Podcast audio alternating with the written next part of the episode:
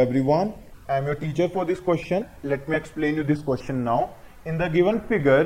defg is a square and angle bac is equals to 90 degree prove that de square is equals to bd into ec so हमें proof करना है कि de का square equal है B D into E C so हमें B D और E e में relation चाहिए होगा जो कि एस्टेब्लिश हो पाएगा। अगर हम इन दो ट्राइंगल्स को सिमिलर दिखा दें और इन दोनों ट्राइंगल्स को सिमिलर दिखाने के लिए हमें शो करना पड़ेगा कि ये दोनों triangles triangle A G F के सिमिलर हैं। सो so, हम स्टार्ट करेंगे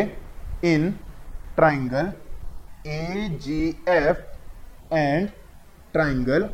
B D G angle G A F equal है एंगल जी डी बी के बिकॉज़ दोनों एंगल्स 90 डिग्री के इक्वल हैं. Then angle A G F equal है एंगल जी बी डी के बिकॉज़ ये दोनों कोरेस्पॉन्डिंग एंगल्स हैं. सो so, यहाँ से हम कह सकते हैं that by angle angle similarity rule triangle A G F similar है triangle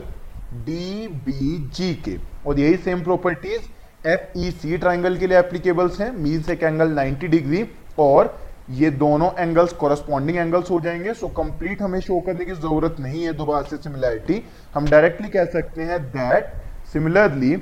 triangle A G F is similar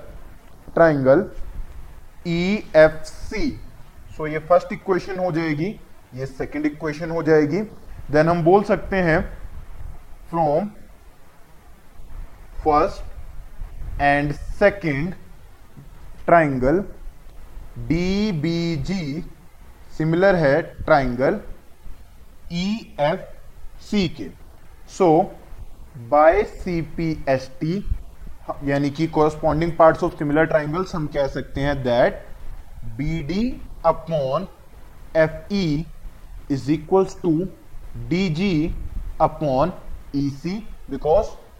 अगर दो ट्राइंगल्स सिमिलर हैं तो उनके रिस्पेक्टिव साइड्स का रेशियो बराबर होगा। सो so फाइनली हम यहाँ पर बोल सकते हैं that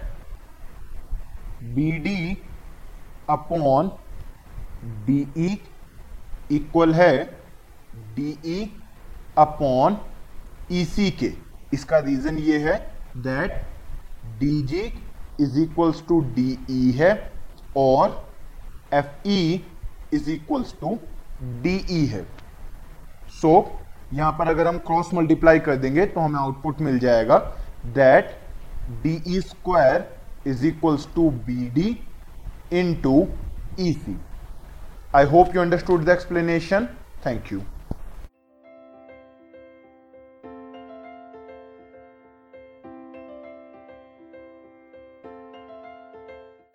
this podcast is brought you by Hubhopper Shiksha Abhiyan अगर आपको ये पॉडकास्ट पसंद आया तो प्लीज़ लाइक शेयर और सब्सक्राइब करें और वीडियो क्लासेस के लिए शिक्षा अभियान के यूट्यूब चैनल पर जाएँ।